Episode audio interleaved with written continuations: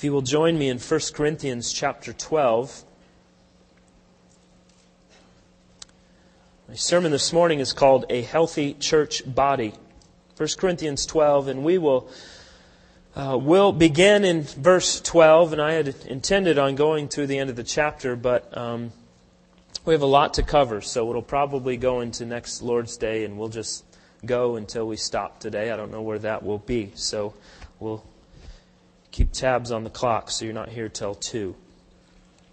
Your keywords this morning for our worshipers in training are body, part, and community. First Corinthians chapter twelve, verses twelve through thirty-one. We'll read in just a moment. If you recall, as was mentioned by Pastor Steve last week, chapters twelve through fourteen are a discussion by the Apostle Paul on spiritual gifts. What, what healthy, uh, what healthy looks like in the church.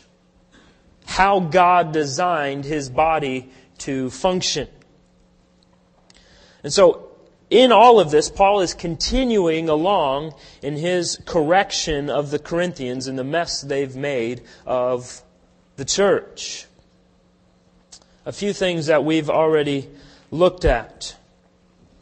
Remember, the Corinthians were not portraying proper a proper image of Christ in the world to the community around them. They were very immature in their faith in many ways. They were engaged in immorality, selfishness, pride. Some of the teaching that was coming from the Corinthian church was heretical. They were divisive in every way. They were enamored with human philosophy. They tolerated sin in their midst. They were suing each other. They were gluttons and drunkards. They were sexually immoral. They had allowed some pagan worship practices in their homes and gatherings. They dishonored the Lord's Supper, and now they are fighting over who has greater and what they perceived to be more important spiritual gifts. So there was absolute chaos in the church, and Paul continues to write to them to give them much needed correction. And this discussion on spiritual gifts is really uh, a really answering the question, what is the church? As we look at spiritual gifts being worked out in the church, that's really what we're answering, is what is the church and how does the church function as one unit? And as we all know, the church is not a specific building or place or event, although I don't think it's wrong to describe the church as such. The church is ultimately, though, a people. People living life together with Jesus at the center. Jesus knitting our lives together, changing our lives, working through one another so that each person is blessed and more people meet Jesus. That's our mission. That is our desire. So the church is a community of people living life together around the person and work of Jesus Christ. And that plays itself out in the gifts that God has given to each of us. Now, in this lengthy portion of the Scriptures, verse twenty-seven is really the main point. All of it sort of hinges on what he says here in this summary verse. In verse twenty-seven it says, "Now you are the body of Christ and individually members of it." So everything will beg the question as we read through this, how do I personally belong in the church? How do I relate to the body of Christ in what God has gifted me to do? So uh, I hope to get through three points uh, this morning. And the first is that we will look at the unity of the body. The unity of the body of Christ. Let's look at verses twelve and thirteen together. "For just as the body is one and has many members, and all the members of the body, though many, are one body, so it is with Christ. For in one Spirit we were all baptized into one body, Jews or Greeks, slaves or free, and all were made to drink of one Spirit." So we see this illustration by the Apostle Paul here that the church, when it's functioning properly, is supposed to be like a body. So every single person in the church, and by that we're assuming every Christian, is a part of the body.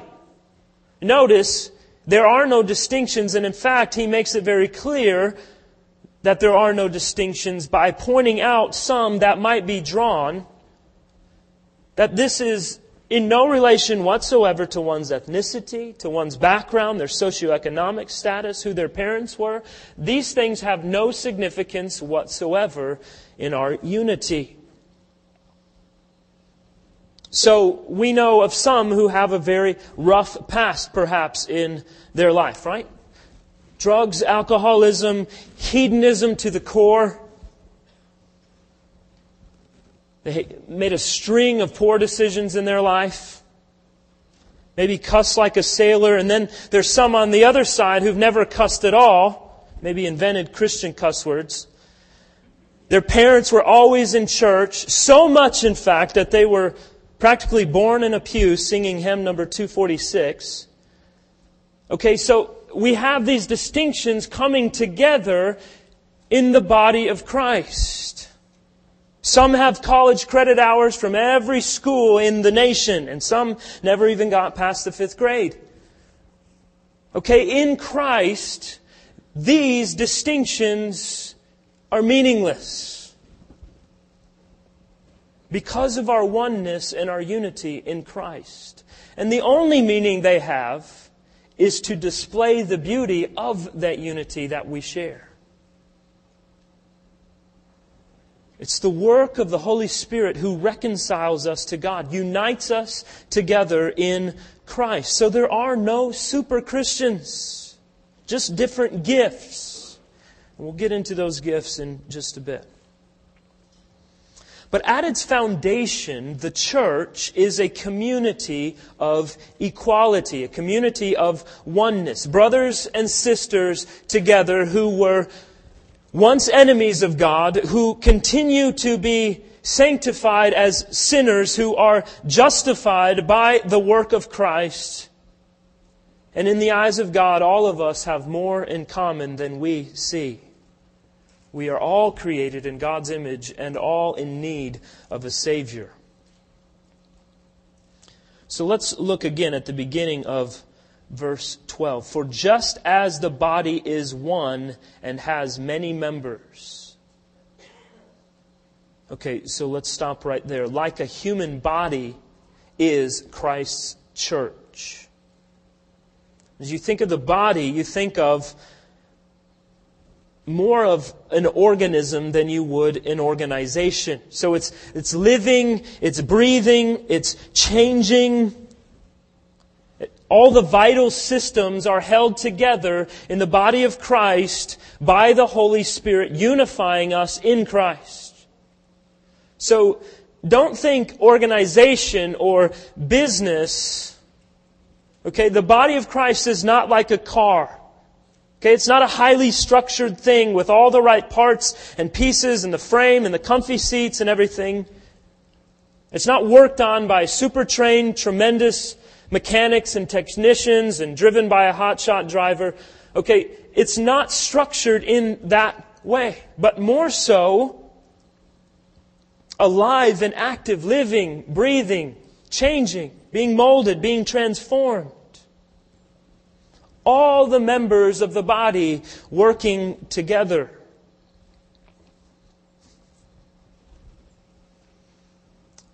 And this is one of the great joys of the church, is that everyone, as a part of the body, is important. And when everyone is connected, everyone is doing their part, everyone is working together for a singular mission, the cause is for the worship of God with joy. And it leads us to love our neighbors, to see transformed lives, to send and be sent for the spread of the gospel through Jesus Christ. So how does this work? How do we achieve this unity, this oneness, where the great desire of the heart is to be working out the gospel with one another? Well, Paul tells us it is something that God does through the Holy Spirit. all Christians have been baptized by the Holy Spirit. Therefore, we are united to one another because the same Holy Spirit that is within me dwells within every other Christian. Now, this idea of the baptism of the Holy Spirit. I'm not going to say much about this, but a lot has been made of this. Um, and some have concluded that there would be a sort of second baptism of the Holy Spirit, or a higher experience of the Christian life. In other words, a baptism of the Holy Spirit that is distinct or different from our justification, our salvation in Christ. That we're saved as believers and then later we experience some sort of baptism of the Holy Spirit. But what this does is it ends up creating different levels of Christians. So we're not going to go into the whole argument against this other than to say that this is a much more serious error than it might seem. Because to say that one has not been baptized in the Holy Spirit is to say, according to the Scriptures, that they're not a Christian at all. And to say a Christian can be a Christian without having received the Holy Spirit is completely contrary to the Word of God. And in this context, if some had the Holy Spirit and some did not, there would be no unity whatsoever. What would bind them together?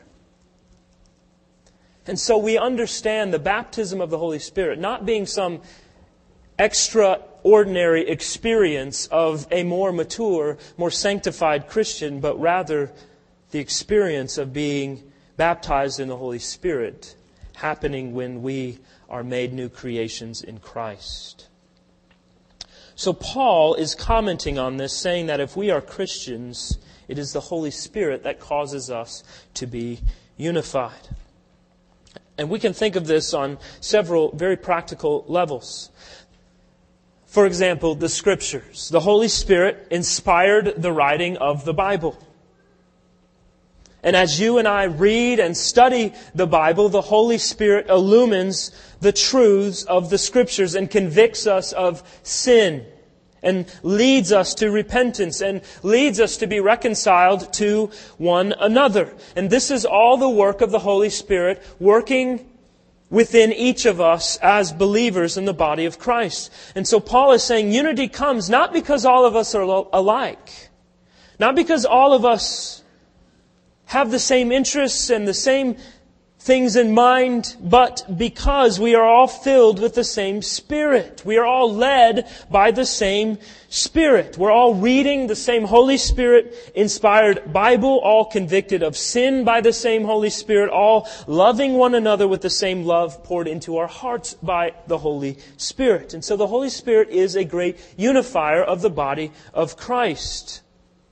So when we have love for one another, when we are convicted of our sin, when we see the truth of the Scriptures more clearly, when we're transformed all the more by the gospel, when we have a desire to serve and love others, all of this is by the enablement or the empowerment of God, the Holy Spirit. So He baptized us, or He immersed us in Himself, making us Christians. And then from there we continue to drink from the well of kindness that enables us to live a new life increasingly more patterned after the person and work of Jesus Christ. So we see that unity is absolutely impossible without the Holy Spirit. But with the Holy Spirit, unity is not only possible, but it's the natural result of our following after God together. So unity is a very, very important aspect of understanding the church and what a healthy church body looks like. The second piece that we will look at is diversity. Just because the body is unified does not mean that the body is uniform. There is great diversity in the body of Christ. And that's Paul's point throughout this section. God gives different gifts in the body for, we saw in verse seven, the common good. God gives different gifts in the body for the common good. So we'll see some gifts worked out very publicly.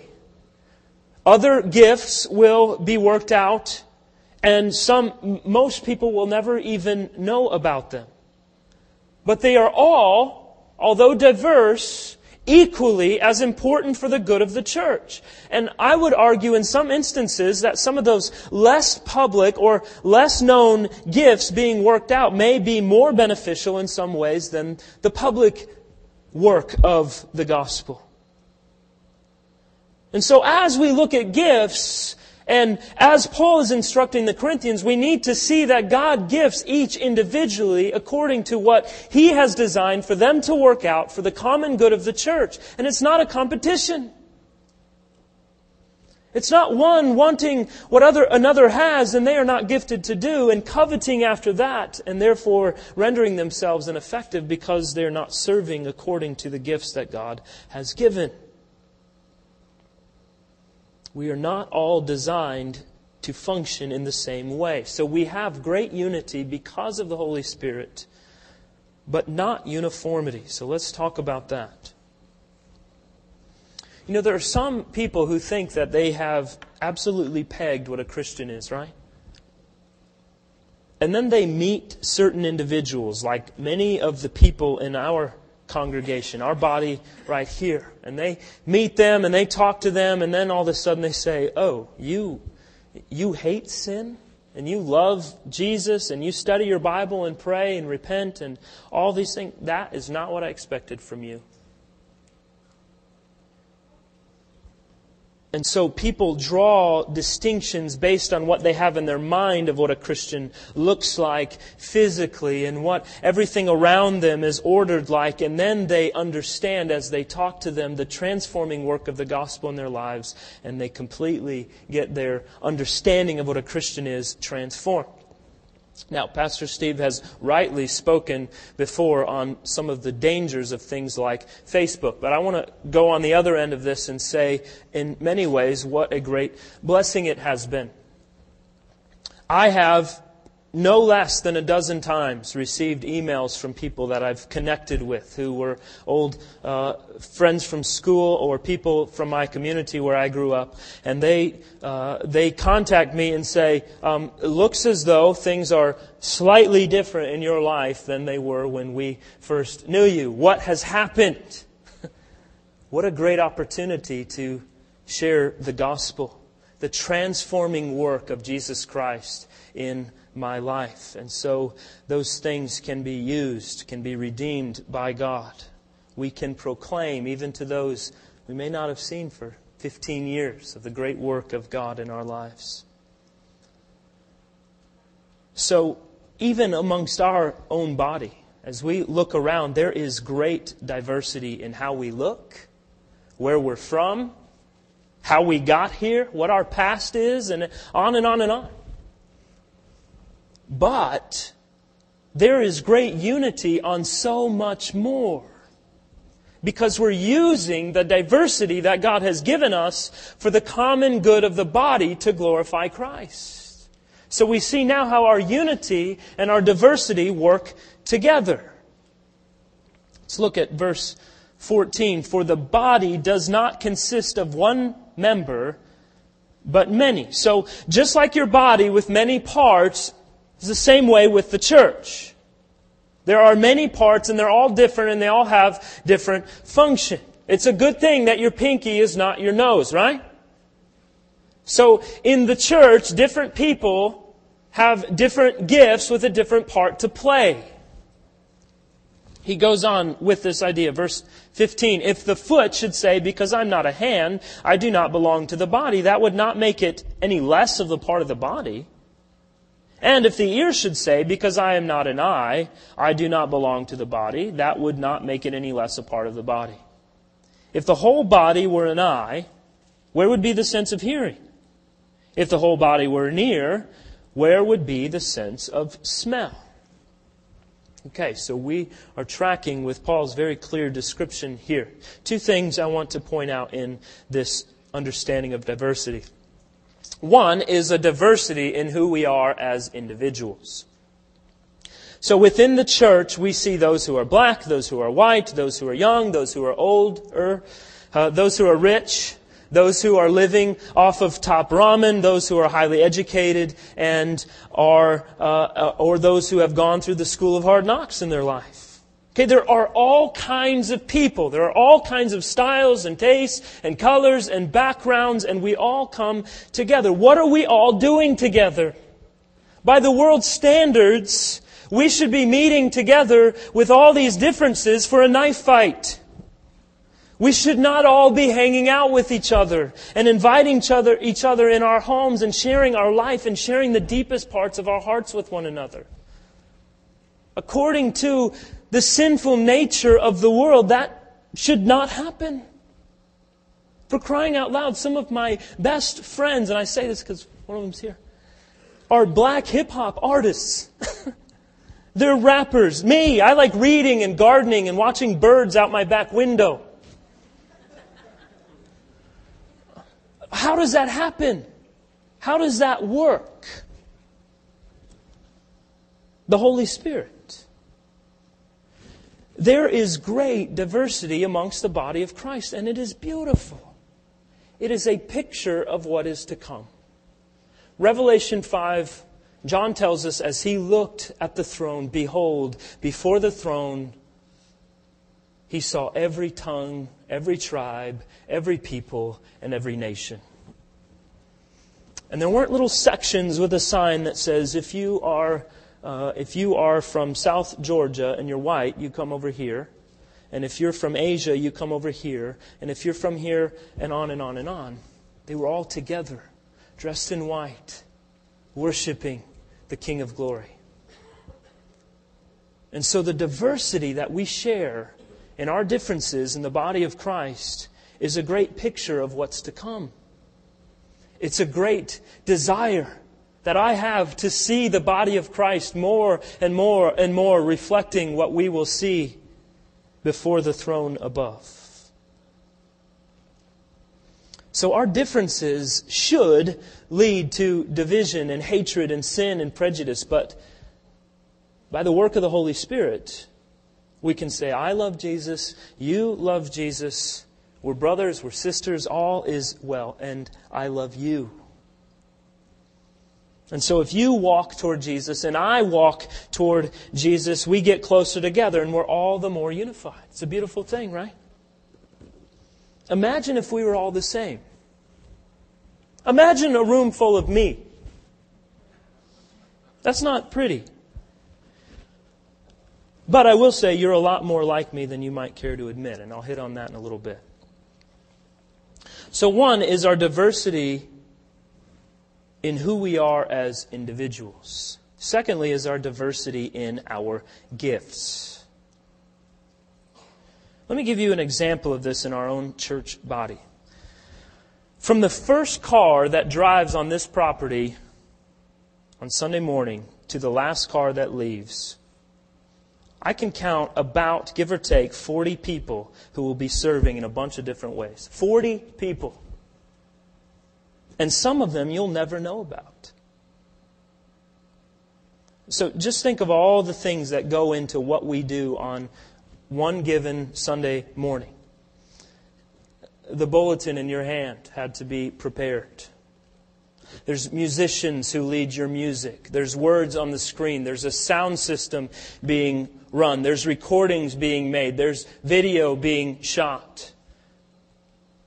Sunday school rooms are filled and being taught, and the nursery's being run, and someone's handing out flyers to you and greeting you as you walk in, and there's people collecting an offering and reading scriptures and preaching and praying and making coffee and food and praying for you before you ever get here in the morning. And add to that various ministry things that are ongoing throughout the week and upcoming events that are being prepared for and outreach that's being done. As a body functioning together. And then from time to time we spend time cleaning together and mowing and working on the finances and changing light bulbs and going to small groups and opening our homes and meeting with women and meeting with men and doing a yard sale to raise money for outreach. All of these things are being worked out in the body of Christ because we're identifying gifts that God has given us and using them for the common good.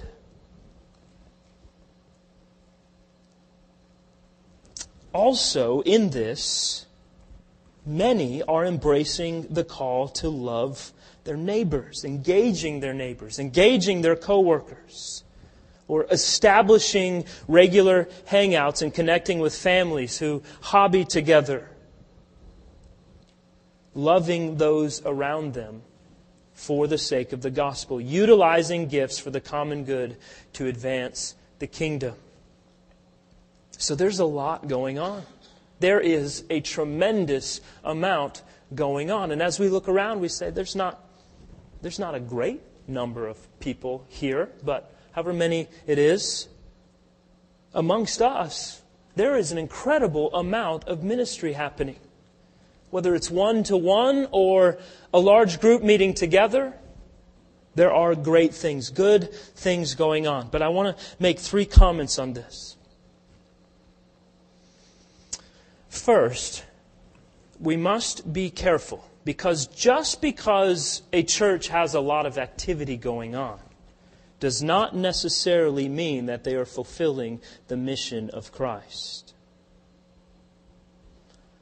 Sometimes churches can get to a place where they seek to be busy so that they never actually have to really do ministry, or engaging others with the gospel in word and deed. And this looks like having ten meetings on the church calendar every week, and the congregation votes monthly on the purchase of office supplies, and we schedule events because there's a hole in the schedule that needs to be filled. There's an empty day and we can't have that. Okay, so just because there's a lot of activity does not necessarily mean automatically that the mission of the church is being fulfilled. That must be evaluated. Secondly, this is why we're very, very careful about establishing programs. Because when we start to do that, we seek to plug people into those things that may not necessarily have people with the right gifts to do it. Remember, church, we want to see as an organism, not as an organization. It moves, it changes based on who the Lord brings and, and takes away, and, and how all of that gets changed is based on the gifts that we have. So it's more about a process of making space for gifts to be developed and worked out, instead of a program for round holes when we have a bunch of squares and rectangles and triangle pegs to try and fit in. I'm not saying it's wrong to organize and to have some structure, but we always need to be sensitive to who we are as a body of Christ. What are our gifts? How can those fit together to do effective ministry, fulfilling the mission of the church? And thirdly, because of the diversity in our gifts, we must be very careful when we assume that others should be as passionate as us about specific things. I may be very passionate about some area of ministry and you're not necessarily so, and that's okay. Let me give you an example. Some of you absolutely love Vacation Bible School. Others of you would rather forget it altogether. Some of you love to get together and prepare and plan for months and months and go and stay up all night for an entire week at summer camp. And some of you have never seeing how all that works out. Now, do we want to be supportive and helpful? Yes, absolutely. But you may not be one hundred percent fired up about every single thing that goes on. And you may not even participate, and that's okay. There are certain things that we are commanded in the Scriptures to do together. We must worship together. We must have life on life together, loving each other, loving our neighbors, and serving with our gifts. Some of this looks the same for all of us. Corporate worship, gathering on the Lord's Day together to worship. That will look the same for all of us. But for some of us, working these things out will be very different. How you love your neighbor is different from how I will love my neighbor. And that is a good thing. So you may have a, I don't know, NASCAR ministry. Whatever that would look like. I love you. I'll help you serve however I can. But at the end of the day, don't expect me to do something crazy to promote your NASCAR ministry because I don't have any clue about that stuff. But I love you in Jesus. I promote our diversity, I embrace that because it's the Holy Spirit working to bring us together. And I rejoice in your ability to serve in a way and in a place that I would not necessarily do so well in.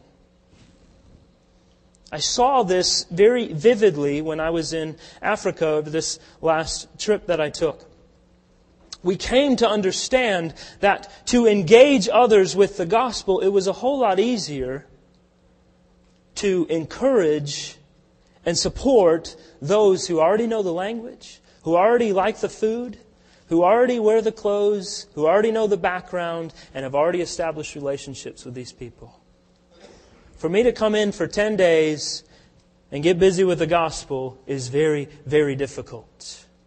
But we can encourage, we can support, and we must do that with one another as we embrace the diversity of the body and the gifts that we have. Third, let's look at our interdependence. Let's look at verse eighteen.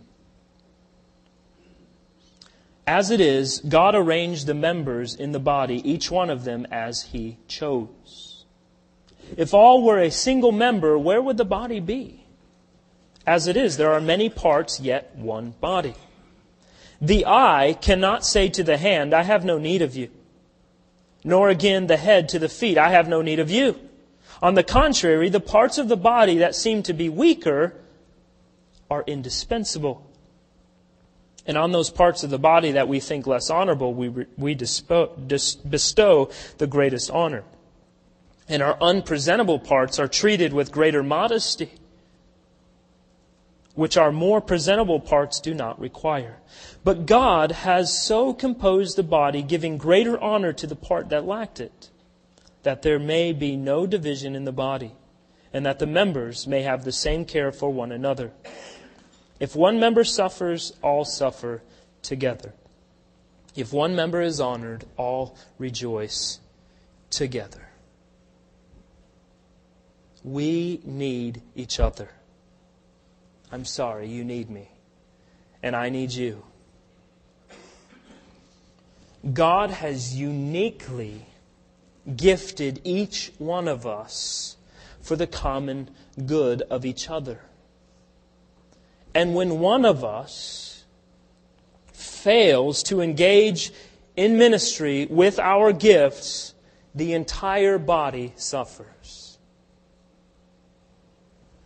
If you're an arm and you just stop working, if you're an arm and you just stop serving because you want instead to be a spleen, even though you're not remotely close to having any spleen-like qualities, I don't know what that would be, but I know it's part of the body, then the entire body suffers. Everybody needs everybody, and everybody is important. We see this all throughout the Scriptures. Hebrews chapter ten, verses twenty-four and twenty-five. Let us not give up meeting together, Why? What is the purpose of doing that? To stir one another up toward love and good deeds. There is a work that we do with one another in that. We're commanded to weep with those who weep and rejoice with those who rejoice. How can we do that if we are not sharing our lives? Older men are called to pour their lives into younger men. Older women to pour their lives into younger women. Imagine if we, just that, if we took that very seriously across the board. Imagine what we would look like as a body. Parents pouring into their children. Older men looking for, intentionally looking for younger men to pour their lives into. Younger men looking for older, more godly men to learn from. And this is difficult because usually older, more godly men are very humble and so they don't think they have anything to offer. Brothers, I want to tell you, you have a great deal to offer. And if you're not doing that, if you're not pouring into the lives of younger men and ladies into younger women, then we're a weaker body for it. Use all that God has given you to encourage, to build up, to stir one another toward love and good deeds. And the more that we work together, the more that we serve together, the more that gets done, the more things in the body get better, and the more you and the more whoever it is you're serving with learn. And so we see from this, in the church, there are no spectators. Unfortunately, I think we can probably look at any local church, and I, I sort of thought of this in terms of, of, of what we see in a soccer game. Okay, so you have your you have players on the field. They're working hard, they've practiced, they've got their they're running their guts out to win the game. They're doing everything that they can to bring their team along to victory. Okay, also in that, we have perhaps an injured bench. Those who've been broken. Those who need some time away. Those who need some time to rest and be restored. You also have spectators. Those who want to come and watch and see it all and cheer and leave and never actually be involved in the game itself. And of course, there are referees. Those who run up and down the field and blow the whistle and point out infractions, but are never actually playing the game themselves. And so we see this in the church. There are people who pour their lives into serving others. And we have many, many people in our congregation who do that. Work hard. Serve well. For the common good. From time to time, we will have those who are in need of some recovery. Someone in need of a break from serving in particular areas. They've been broken. They've been wounded. There are some very difficult things they're working through. We need to encourage them and help them along so that they can get back on the field as soon as possible. But unfortunately, there are always spectators and referees in any local church as well. Some who just want to observe. Never getting involved, never putting themselves forward, never engaging. And some of them turn to become referees. They want to point out issues, want to point out problems, want to point out infractions, but never actually do anything to make the change. Never offer solutions, but only point to problems. And so, any local church, you'll see this vast diversity.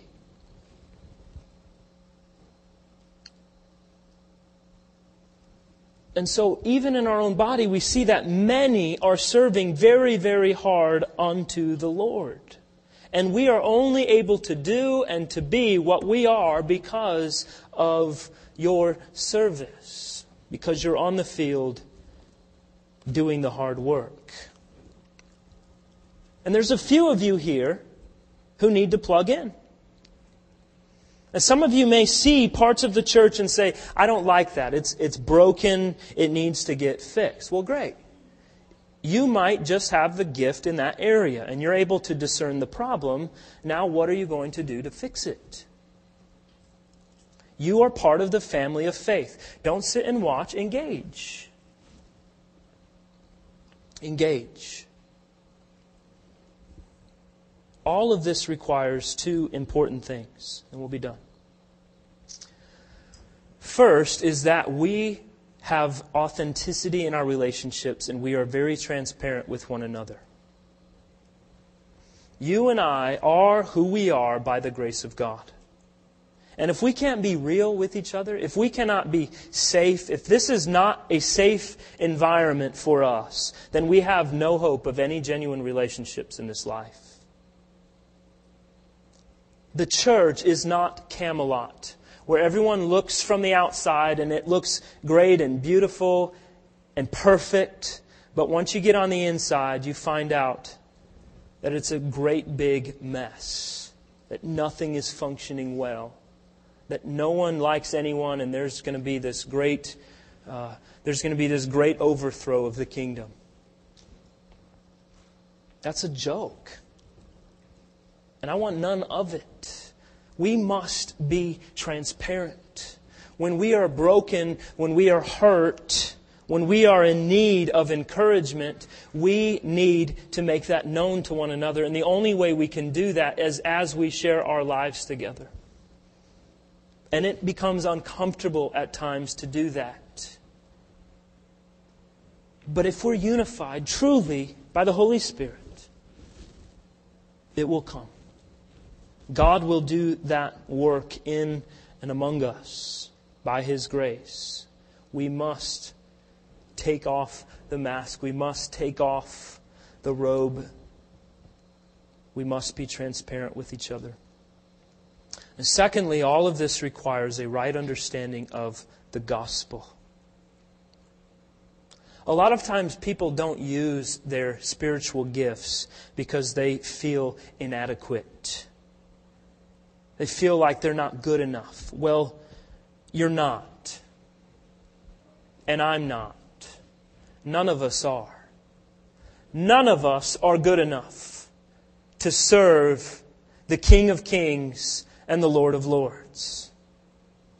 But He's called us to it, and He's gifted us to do it.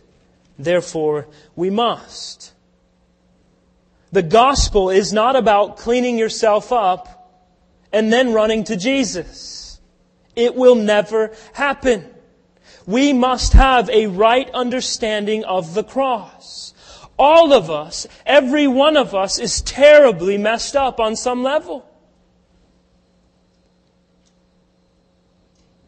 And so we run to the cross when we're messed up, not away from it. The cross reminds us that God knows that we're not perfect and that we will mess it up, sometimes very badly. But He still loves you. And He has still given you a righteousness so you don't have to earn your own. And you can live a life freed up to serve others, to utilize your gifts, to make much of Jesus for the common good. So to utilize the gifts that God has given you, we must understand. We don't do these things to earn something. We don't do these things so that God will be more happy with us. We don't do these things as a means of boasting, as a means of righteousness. All of this has already been provided for us in Christ Jesus. We do these things to advance the gospel in obedience to God who has rescued us, who has brought us from darkness into light. We serve with our gifts, understanding that we are broken, that we need restoration and transformation daily. And we do that together with our lives open to one another for the common good of the body, for the glory of Christ, and the joy of His people. Let's pray together. Father, we thank You for Your Word. We thank You, God, that You have given us great truth to hold on to, to be encouraged by, to be challenged with. Father, I thank You for Your people. I thank You that in the body of Christ, that there are none who come without gifts, that there are none who come without the ability to serve in whatever way You have uniquely worked in them for the common good of Your people, for the good of the world, for the redemption of souls and the restoration of all creation. Father, thank You. Thank You for our unity. Thank You for the unity that we enjoy, the unity that we share with one another. Thank You for our diversity. Thank You, Father, that we don't all come together expecting that we're the same, Father. What a great joy and privilege we have to learn from one another, to be sharpened by each other, to grow together, to love others whom before You saved us, we never thought we would ever be able to love. You are good to us, Father. You are gracious. Thank You for giving us Christ. Thank You for the work of the Holy Spirit to unite us together. Thank You for designing Your church that we must depend on one another. And that when we fail each other, which will inevitably happen, that You do a work in our hearts to be reconciled because we are reconciled to Christ. Thank You, Lord, for the joy of being in Your covenant family with Your people, that we can share life, we can weep together, we can rejoice together, we can live together unto death. You are good and gracious and faithful, and we love You, Father. We look forward. We eagerly anticipate being with all the saints of the church before the throne of Christ, from every tongue, tribe, people, and nation. Jesus, come quickly. We long to see You face to face, with no tears, with no brokenness, with no pain. Only infinite joy. We love You, we thank You, and pray this in Jesus' name. Amen.